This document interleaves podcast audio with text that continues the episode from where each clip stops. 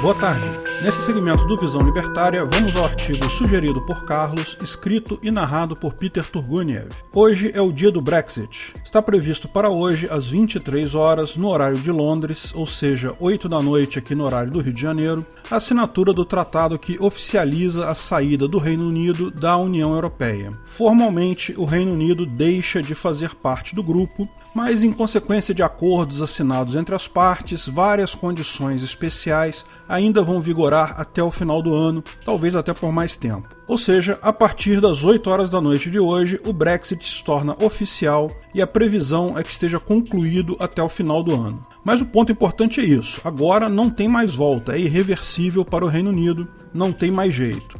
Vale a pena entender o que é a União Europeia e qual a visão libertária sobre esse tipo de bloco de países. A ideia de uma Europa unida como força econômica, como bloco conjunto, é antiga. Trata-se de uma das regiões mais ricas do planeta, com população altamente capacitada e produtiva. Sim, não subestime também o fato de ter solos excelentes para agricultura, fontes de água abundantes, uma boa quantidade de vários benefícios geográficos, minerais, minérios e tudo mais. A ideia de uma Europa unida vem desde o Império Romano teve várias tentativas de implementação pela força, começando pelos próprios romanos, mas também outras vezes depois disso. Carlos Magno tentou, Napoleão, Hitler, todos tinham a mesma ideia. Vamos unificar a Europa, vai ser ótimo para os europeus. Sim, não ter fronteiras entre países, poder se movimentar sem pagar impostos de importação ou exportação, enfim, diminuir as geringonças positivistas que as máfias estatais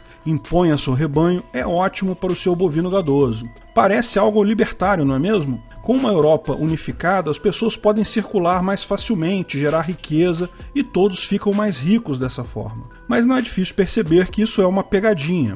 Quer dizer que Carlos Magno varreu a Europa matando gente à torta e à direito para facilitar a vida do indivíduo?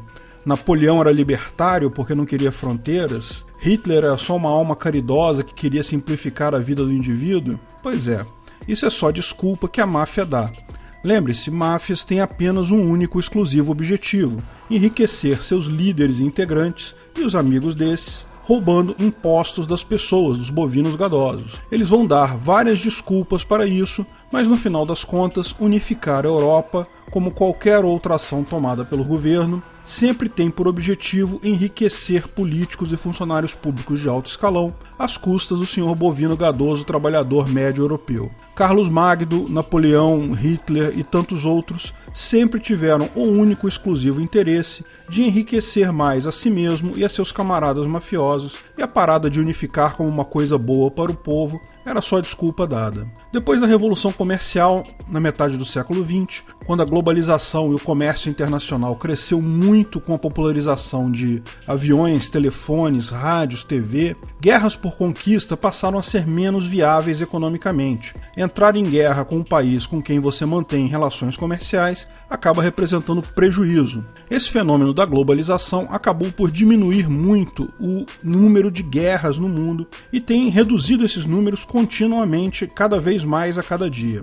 É só mais um exemplo do barateamento do custo da informação, tornando ações violentas antieconômicas. Mas lógico, isso apenas mudou a forma da máfia tentar tal unificação para aumentar seu poder. A vontade dos mafiosos de roubar mais gente não mudou em nada, mas a forma de implementar isso evoluiu. Sim, foi uma evolução, não tenha dúvidas. Usar tratados e acordos comerciais ao invés de violência e conquista é sem dúvida alguma uma evolução. E essa nova tentativa de unificação não violenta começou no final da década de 1950, com o Tratado de Roma, criando uma comunidade econômica europeia. Isso foi o embrião da comunidade europeia atual, ou da União Europeia. Mas era algo bem pequeno, bem menos centralizador. Basicamente era um Mercosul da vida, um acordo em que máfias estatais de alguns países combinavam em roubar menos tarifas nas fronteiras, visando roubar mais o próprio gado com o crescimento econômico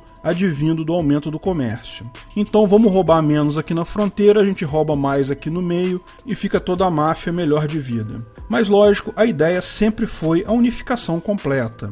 Então, em 1992 foi assinado o Tratado de Maastricht, que criava a União Europeia. Uma só moeda, o euro, fim de barreiras de entrada nos países totalmente, estabelecimento de um passaporte europeu, um parlamento europeu em Bruxelas, todo um governo continental tornava-se real o sonho de Romanos, do Carlos Magno, do Napoleão, do Hitler e de tantos outros. Uma só máfia explorando e enriquecendo em cima de toda a gadosidade bovina da Europa. Centenas de milhares de funcionários públicos de alto escalão, parasitas burocratas, legisladores aleatórios inventando regras. No final das contas, lógico, tudo isso só beneficia eles mesmos. Só a máfia ganha com isso. O sonho mafioso se tornou real. Lógico, rapidamente os gadosos começaram a perceber problemas na coisa. Normal. A coisa não foi feita para beneficiar o populacho, os bovinos gadosos, foi feita para beneficiar os mafiosos. Embora tivessem algumas vantagens para algumas pessoas, no final das contas, a centralização de poder é negativa para o indivíduo. E o Tratado de Maastricht tinha um problema. Ele requeria que, quando a Constituição Europeia fosse escrita, precisaria ser ratificada via plebiscito ou referendo em cada país da comunidade europeia. Então, em 2005, a Constituição Europeia foi escrita e foram planejadas uma série de referendos em cada país. Ela foi aprovada na Espanha, ok. Luxemburgo também passou, tudo ia bem. Mas aí veio a votação na França e reverteu a coisa. A população francesa votou 54% contra a Constituição Europeia. Pior, depois da primeira derrota, o referendo seguinte na Holanda perdeu por 61% contra. E as pesquisas indicavam que iria perder em vários outros países. Ou seja, o senhor bovino gadoso europeu achava a ideia bonita da União, até eu acho, parece bacana, mas quando você bota as besteiras positivistas no papel, quando você percebe que aquilo vai limitar a sua liberdade e só vai favorecer os mafiosos, o povo acordou. Os referendos já planejados para então República Tcheca, Dinamarca, Irlanda, Polônia, Portugal e Reino Unido foram cancelados, porque iriam perder. A Constituição Europeia não iria ser aprovada. Os mafiosos controladores haviam encontrado um problema. Mas não era um problema grande aos olhos da máfia. Esses bovinos gadosos não sabem o que é melhor para eles. Só nós, os burocratas políticos mafiosos, é que sabemos. Vamos fazer um outro tratado, tirando esse detalhe de referendo, plebiscito. Assim, votando só entre os mafiosos, aprovaram o Tratado de Lisboa de 2007.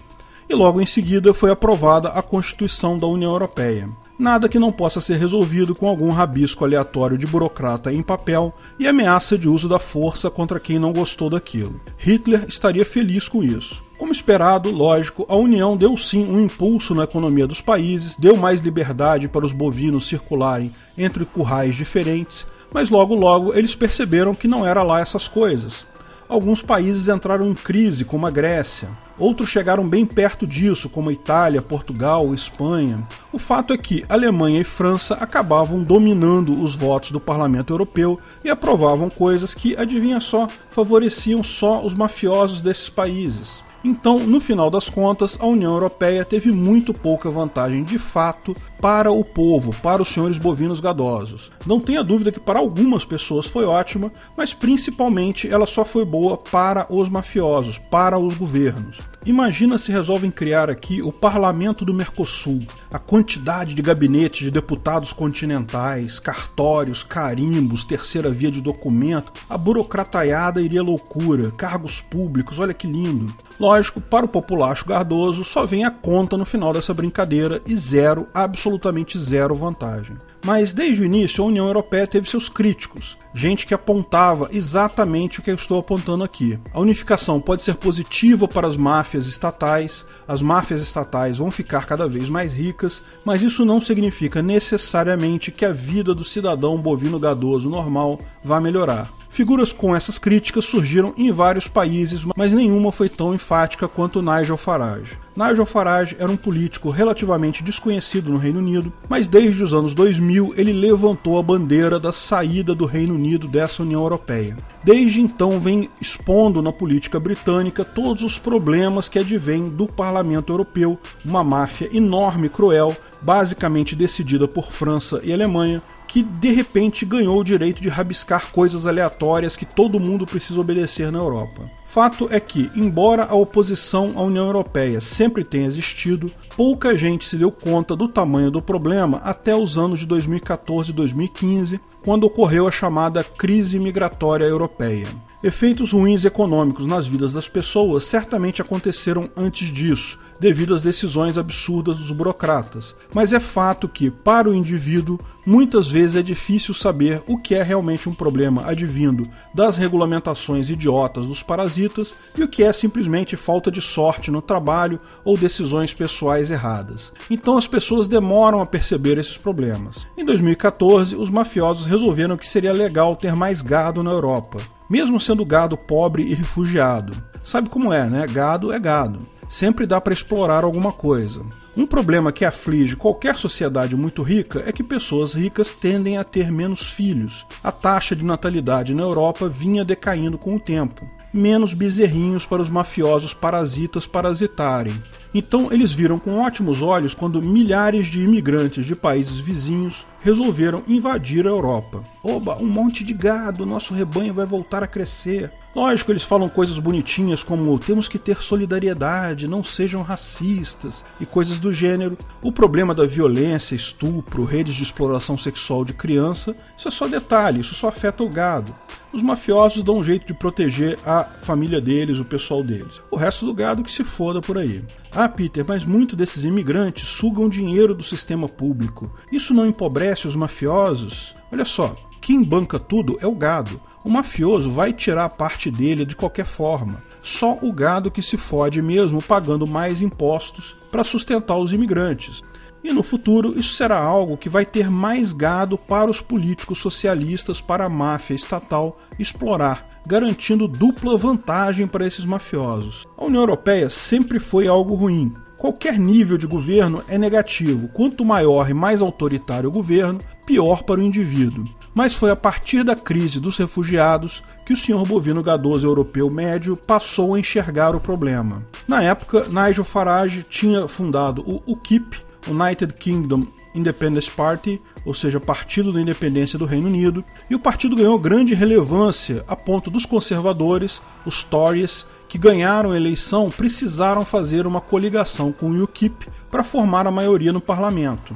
Então, Nigel Farage aceitou fazer a coligação com o governo conservador de David Cameron, mas impôs a condição de que fosse feito o plebiscito do Brexit. Lembre-se, conservadores não são todos a favor do Brexit. Alguns eram, mas nem todos. Apenas o pessoal do UKIP que era realmente favorável. David Cameron, que era o primeiro-ministro em 2016, era contra o Brexit, mas precisou fazer o plebiscito porque tinha esse acordo.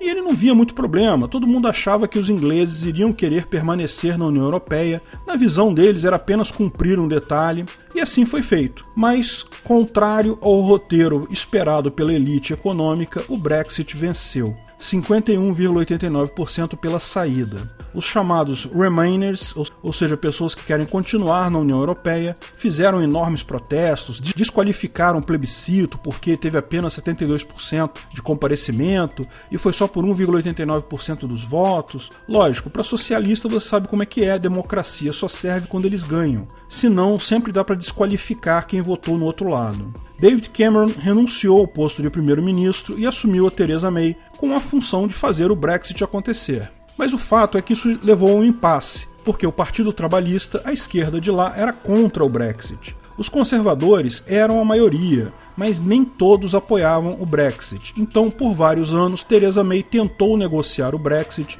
mas nunca conseguiu aprovar isso no parlamento lá. Há quem diga que ela também não tentou com muita força aprovar isso não, tem quem questione se ela realmente era favorável ao Brexit. Talvez o plano dela fosse empurrar isso com a barriga até resolverem fazer um segundo plebiscito e tentar reverter isso. Mas, depois de várias tentativas frustradas, acabou assumindo o Boris Johnson, que também é do Partido Conservador, mas é mais explicitamente a favor do Brexit. Em determinado ponto, o Nigel Farage brigou com outros políticos dentro do UKIP porque não concordava com outras pautas lá e formou o chamado Partido do Brexit, um partido com uma única pauta: saída do Reino Unido. Esse partido cresceu muito, justamente por isso. O Boris Johnson, como primeiro-ministro, tentou emplacar também alguns acordos no parlamento, mas enfrentou o mesmo problema da Theresa May. O parlamento não quer o Brexit, nada iria passar. Então, sem alternativas, Boris Johnson resolveu dissolver o parlamento e convocar eleições. Isso era algo arriscado porque acabava sendo um segundo referendo sobre o Brexit. Se o povo tivesse mesmo desistido do Brexit, bastava votar nos trabalhistas e o Brexit seria enterrado porque ficaria claro que não tem como passar acordo desse tipo. E o povo britânico votou, votou em peso, só que novamente a favor do Brexit. A eleição no final do ano passado tornou o Brexit uma realidade inquestionável, com uma super maioria para o Partido Conservador. Tem um vídeo sobre isso contando essa história aqui no canal. Ainda rolou um monte de movimentos nesse meio tempo, desde a eleição até agora. O acordo passou no parlamento, foi alterado na Casa dos Lordes, voltou para o parlamento, o parlamento reverteu as alterações, foi aprovado pela rainha, foi aprovado pelo próprio parlamento europeu e finalmente começa a acontecer hoje, às 8 da noite. Marca no seu relógio aí. Pouca coisa de fato vai mudar num primeiro momento, tá? As mudanças serão graduais. Dentre as primeiras mudanças que começam hoje, bom, os, parlamentares britânicos no Parlamento Europeu deixam seus cargos. Nigel Farage, que é um desses, já fez um discurso de despedida sacaneando o Parlamento Europeu e conclamando outros países a saírem também da União Europeia. Lógico, a Inglaterra para de fazer parte do Parlamento Europeu e também de reuniões e comitivas da União Europeia. Então, uma série de pessoas de ingleses que estão nessas comissões vão sair também. Outra coisa que muda, o passaporte britânico vai mudar de cor. Ou seja, é só isso mesmo. Hoje nada significativo muda. O grande ponto, o ponto importante é a oficialização da coisa. Mas, ao longo dos anos, os tratados comerciais vão começar a perder a validade, precisarão ser renegociados em separado, então podem surgir barreiras, a alfândega volta a funcionar em alguns voos entre Europa e Inglaterra coisas desse tipo, mas tudo será gradual. Para brasileiros que vão viajar para a Europa ou Reino Unido, nada muda. Pode ser que ao passar pelo Eurotúnel debaixo do Canal da Mancha, você precise passar pela alfândega inglesa e francesa, se pegar um voo entre a Europa e a ilha também, mas nada de significativo. Só o futuro dirá se essa mudança foi de fato positiva. Máfia é máfia e a saída da União Europeia livra os cidadãos ingleses de uma máfia, mas não das outras então não há garantia de nada. Mas se realmente a economia da Inglaterra melhorar, vai ser difícil conter outros países que têm o mesmo plano. Feliz Brexit para os britânicos, só podemos desejar sorte para os indivíduos e azar para as máfias, que todas as máfias da Europa se deem mal nos próximos anos, para a alegria dos indivíduos. Obrigado pela audiência. Se você gostou do vídeo, não deixe de curtir e compartilhar. Se inscreva no canal, clique no sininho para ser avisado de novos vídeos. Estamos em quase 50 mil inscritos, hein? Mas não vamos chegar lá hoje, antes do Brexit. Mas não tem problema. Chegando em 50k, vamos fazer a live de Face Review. Não deixem de se inscrever e até a próxima.